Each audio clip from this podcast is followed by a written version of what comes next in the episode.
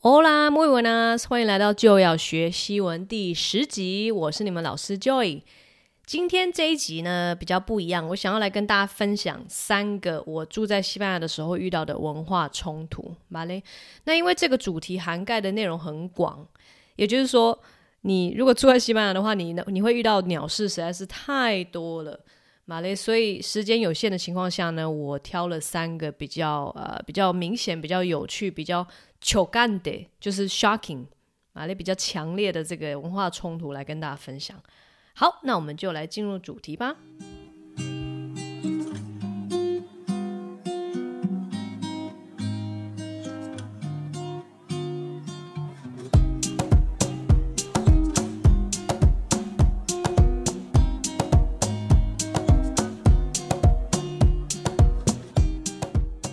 好，在我开始讲第1点之前呢，我想要很快的做一个声明，就是说今天这一集的 podcast 内容呢，会讲到的是西班牙文化里面比较负面的东西嘛，应该说相较台湾之下比较负面的东西。那我不想要你们误会说好像我有多么的痛恨西班牙，还特别做一集来批评他们，其实不是这样子。西班牙呢有它的好也有它的不好，那我们今天讲到的刚好是比较负面的东西。我以后有机会呢一定会做一集，就是专门来讲西班牙的优点有哪一些啊，或者是说我们台湾人可以从西班牙的文化学习到什么东西啊，vale？那希望大家也不要跑来跟我留言说什么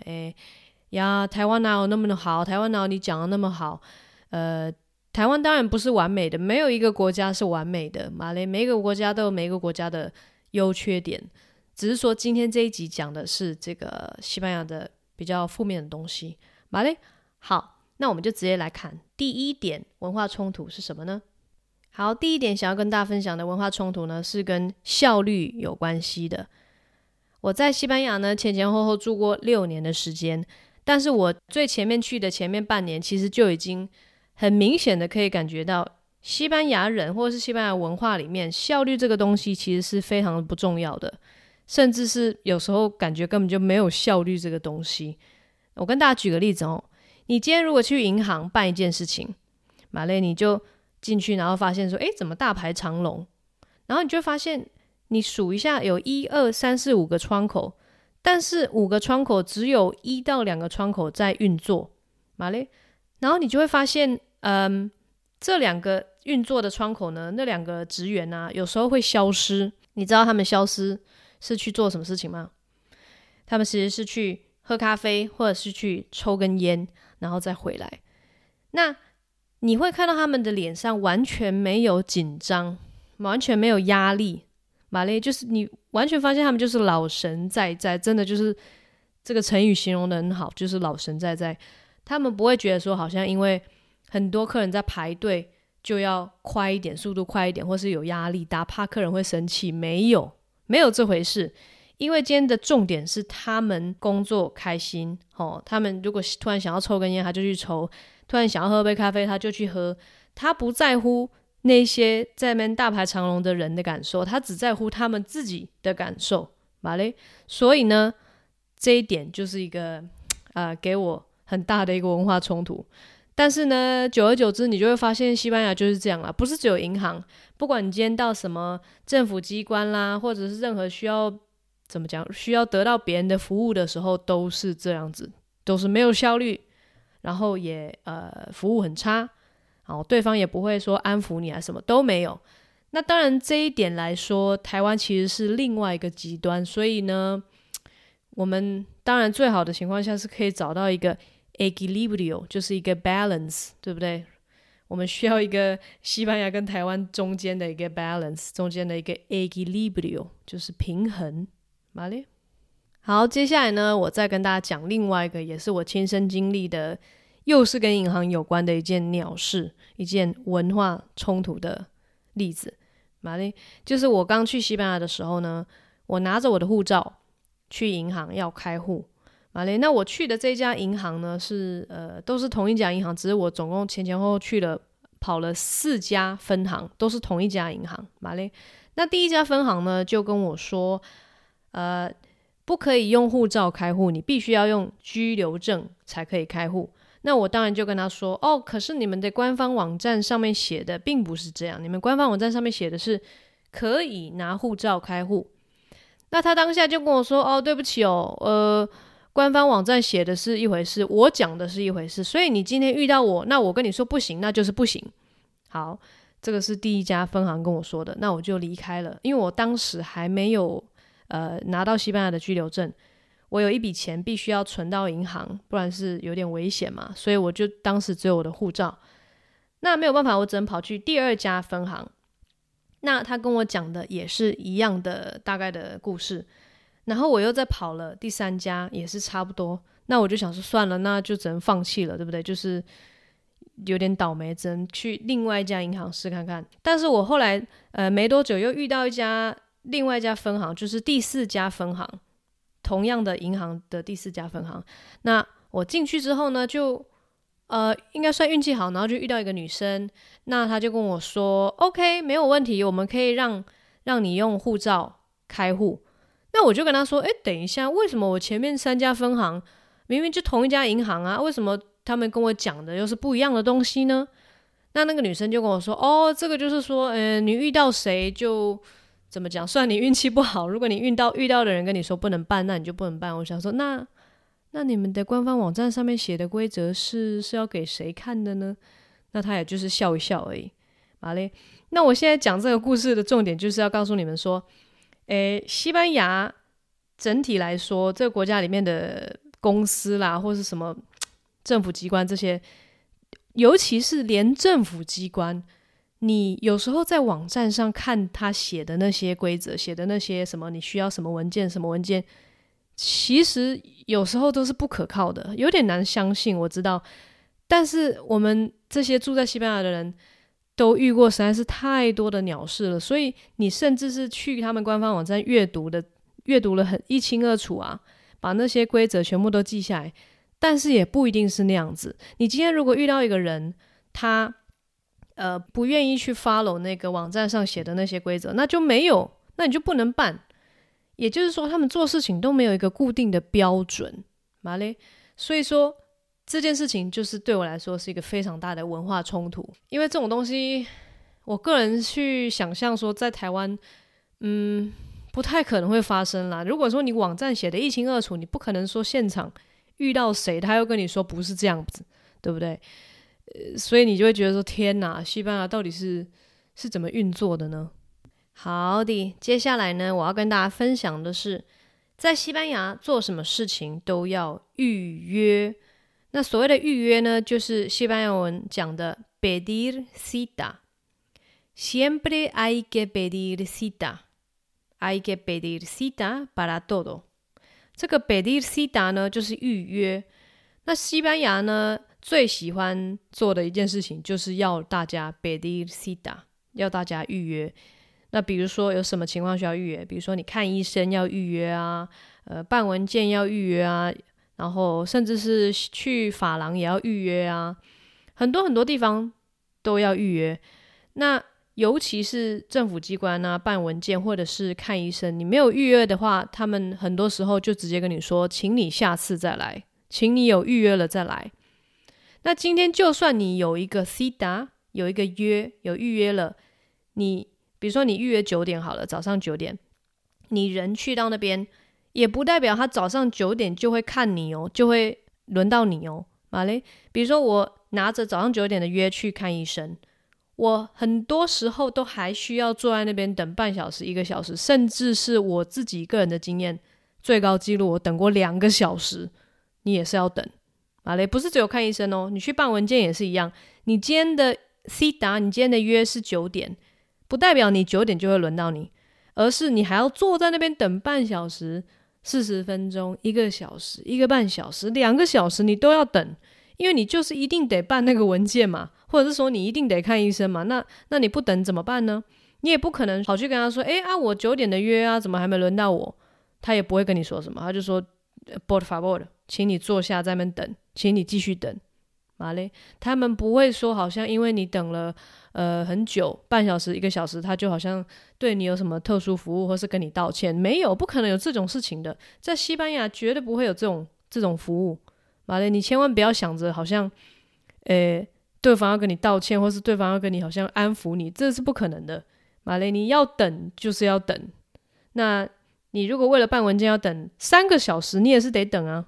就是这样子。这个就是西班牙。我在这边跟大家分享的过程中，就一直回忆到当时那个情况，然后就觉得有点越讲越激动的感觉。因为呢，我到现在还是可以回忆，我回忆还是可以感觉到当时的那个挫折感，那个气氛因为那个时候去西班牙其实还没有那么久的时间，所以呢一开始去西班牙就是不习惯，然后有这些文化冲突，然后就会觉得很生气啊，或者是很挫折啊，不知道怎么办。尤其是你语言还没有那么好的情况下，你又不能跟人家去争论，你知道吗？然后又不是你的文化，不是你的国家，不是你的人民，你就会觉得说天哪，好挫折，不知道怎么办。Bueno， 反正西班牙住久了呢，大家都会变成一个 Zen。 所谓的 Zen 就是大家都会变成一个怎么讲，完全不会生气的人，就是已经习惯了，你对所有的事情都已经没有任何的期待的时候，你就不会再有挫折感或是生气了。好 anyways， 我们来继续分享第二个文化冲突。我现在要讲的第二点呢，是跟外食有关的，也就是说我们在外面吃东西这件事情，在台湾是一件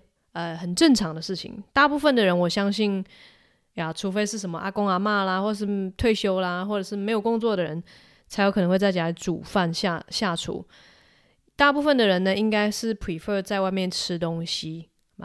那这一点呢，在西班牙其实蛮不一样的。那当然这不是只有西班牙啦，就是整个我想应该是台湾以外的国家，大部分的国家应该都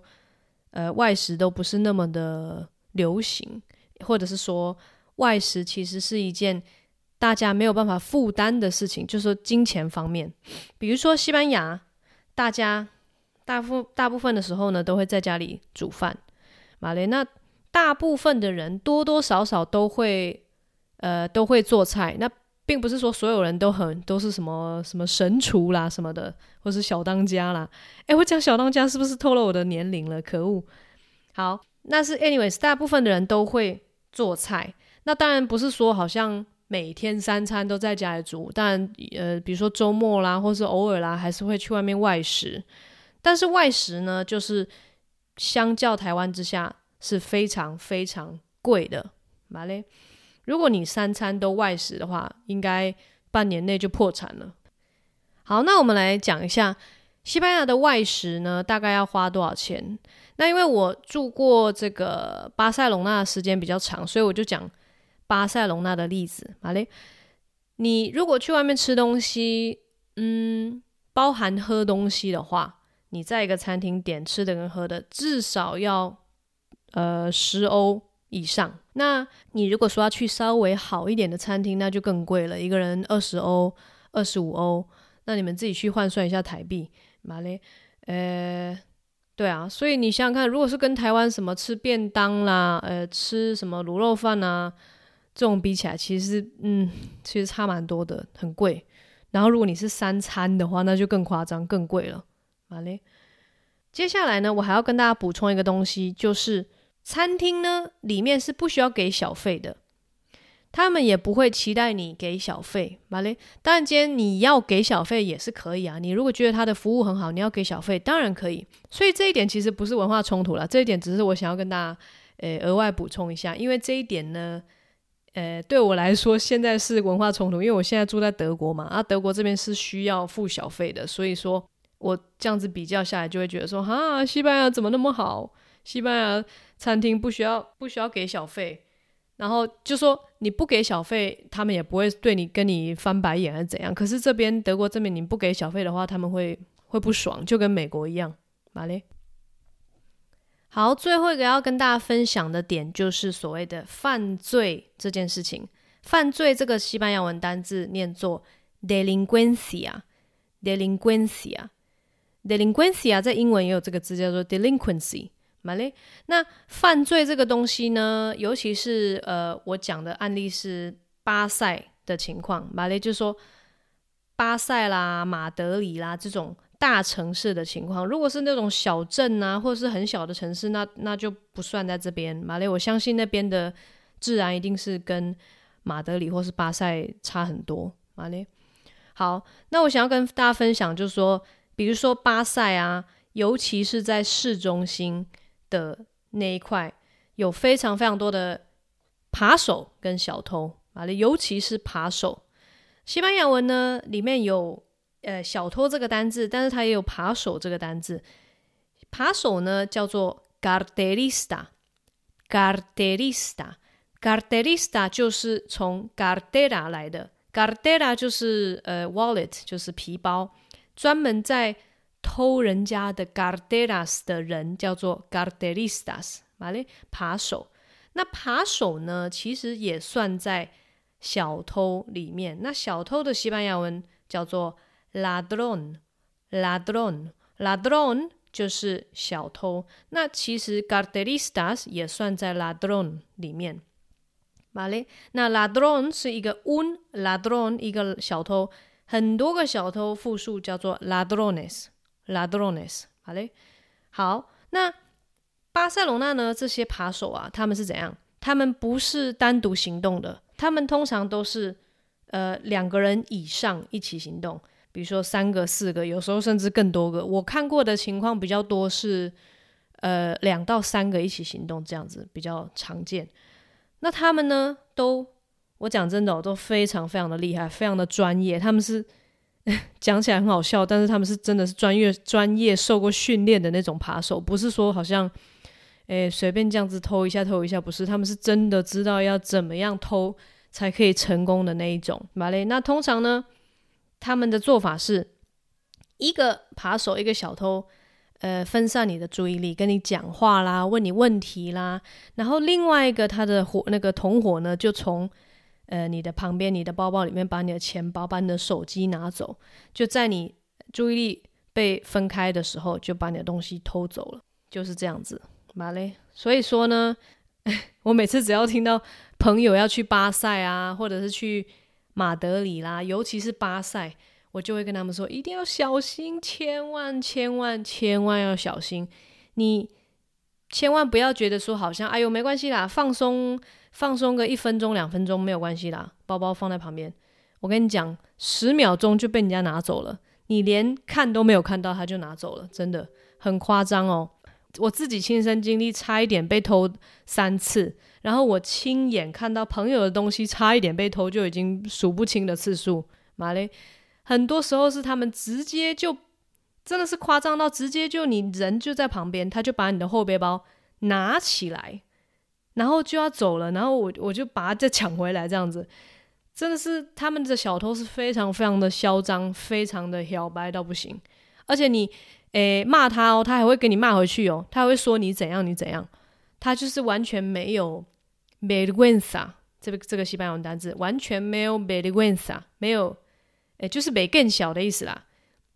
No tienen vergüenza， son sinvergüenzas， 他们是一群 sinvergüenzas， 就是 sinvergüenza 是一个介系词 sin 加上 vergüenza 这个字，它是合在一起写的，它是一个单字叫做sinvergüenza。 那 sinvergüenza 就是没更小的意思，所有的扒手都是所谓的 sinvergüenzas， 他们偷你的东西被你发现或者是被警察抓到，他们也不会觉得怎么样，他们不会觉得说不好意思啊抱歉啊，没有，全部都是就是说哦就是这样子啊，不然你要怎样，你要拿我怎样，你也不能拿我怎样。那刚好我下一点要讲的就是所谓的当地的警察呢，其实都认识这些扒手，甚至是在警察局里面都有每一个扒手的照片，一张一张的贴在墙壁上。但是呢，警察拿他们也没有办法。为什么说警察拿他们没有办法？因为呢，西班牙有一条非常莫名其妙的法规，讲的是说，如果今天被偷的东西价值低于400欧的话，那就算是一个所谓的轻微的窃盗罪。那所谓的轻微窃盗罪的意思就是说可以罚款就好了，也就是说呢， 99% 的小偷或是扒手啊，被警察抓去的时候，大概可能1个小时2个小时就放出来了，就是给他罚款罚一罚这样子而已。哦，你回去我帮你放走，你回去缴罚款就 OK 了。真正要被抓去关的其实是很少的情况，因为这些扒手他们都知道这个规则嘛，所以他们就会，不过讲真的啦，你这条法规也真的是蛮蠢的，因为请问一下，谁可以证明说你被偷的东西是价值低于400欧？请问如果是一只二手的 iPhone 12，那我请问我这个价值是多少？请问谁去决定这只 iPhone 的价值是多少？有没有高于400块？这真的是一个只能说很莫名其妙的法规，vale？ Anyway， 所以说警察对于这些扒手一点办法都没有，所以呢，他们能做的，警察能做的就只是说，尽量在这个地铁的附近啊，跟旅客啊说，跟他们说小心啊，这边有扒手啊，或者是说你去地铁里面也会听到说他们广播说，哦，小心你的财物，小心这个扒手这样子。但是这些小偷跟扒手就是继续在那边偷啊。你如果说有机会去巴塞隆纳，真的要特别小心，然后去地铁里面看到这种一群，比如说2、3个、3、4个这种在那边鬼鬼祟祟的啊，那8成就会是扒手，他们就是会一直在同一站，在那边前面走过来，后面走回去，这样子走来走去，就是一直在物色那个 victims 就是 victims， 就是受害者，对不对？好，尤其是像我们这种亚洲人，很容易被盯上，所以呢，奉劝大家，如果去西班牙，尤其是巴塞隆纳还有马德里的时候，一定要小心自己的财物，包包一定要背在前面，千万不要觉得说背在后面没有关系，只是5分钟而已，你5分钟后就发现你皮包不见了，就是这样子，他们就是这么厉害。好啦，以上是今天这集 podcast 的文化冲突的内容。我感觉我今天好像讲了很多西班牙的坏话，真是的。其实我抱怨归抱怨啦，其实还是很喜欢西班牙的，真的。你们知道这种感觉吗？就是，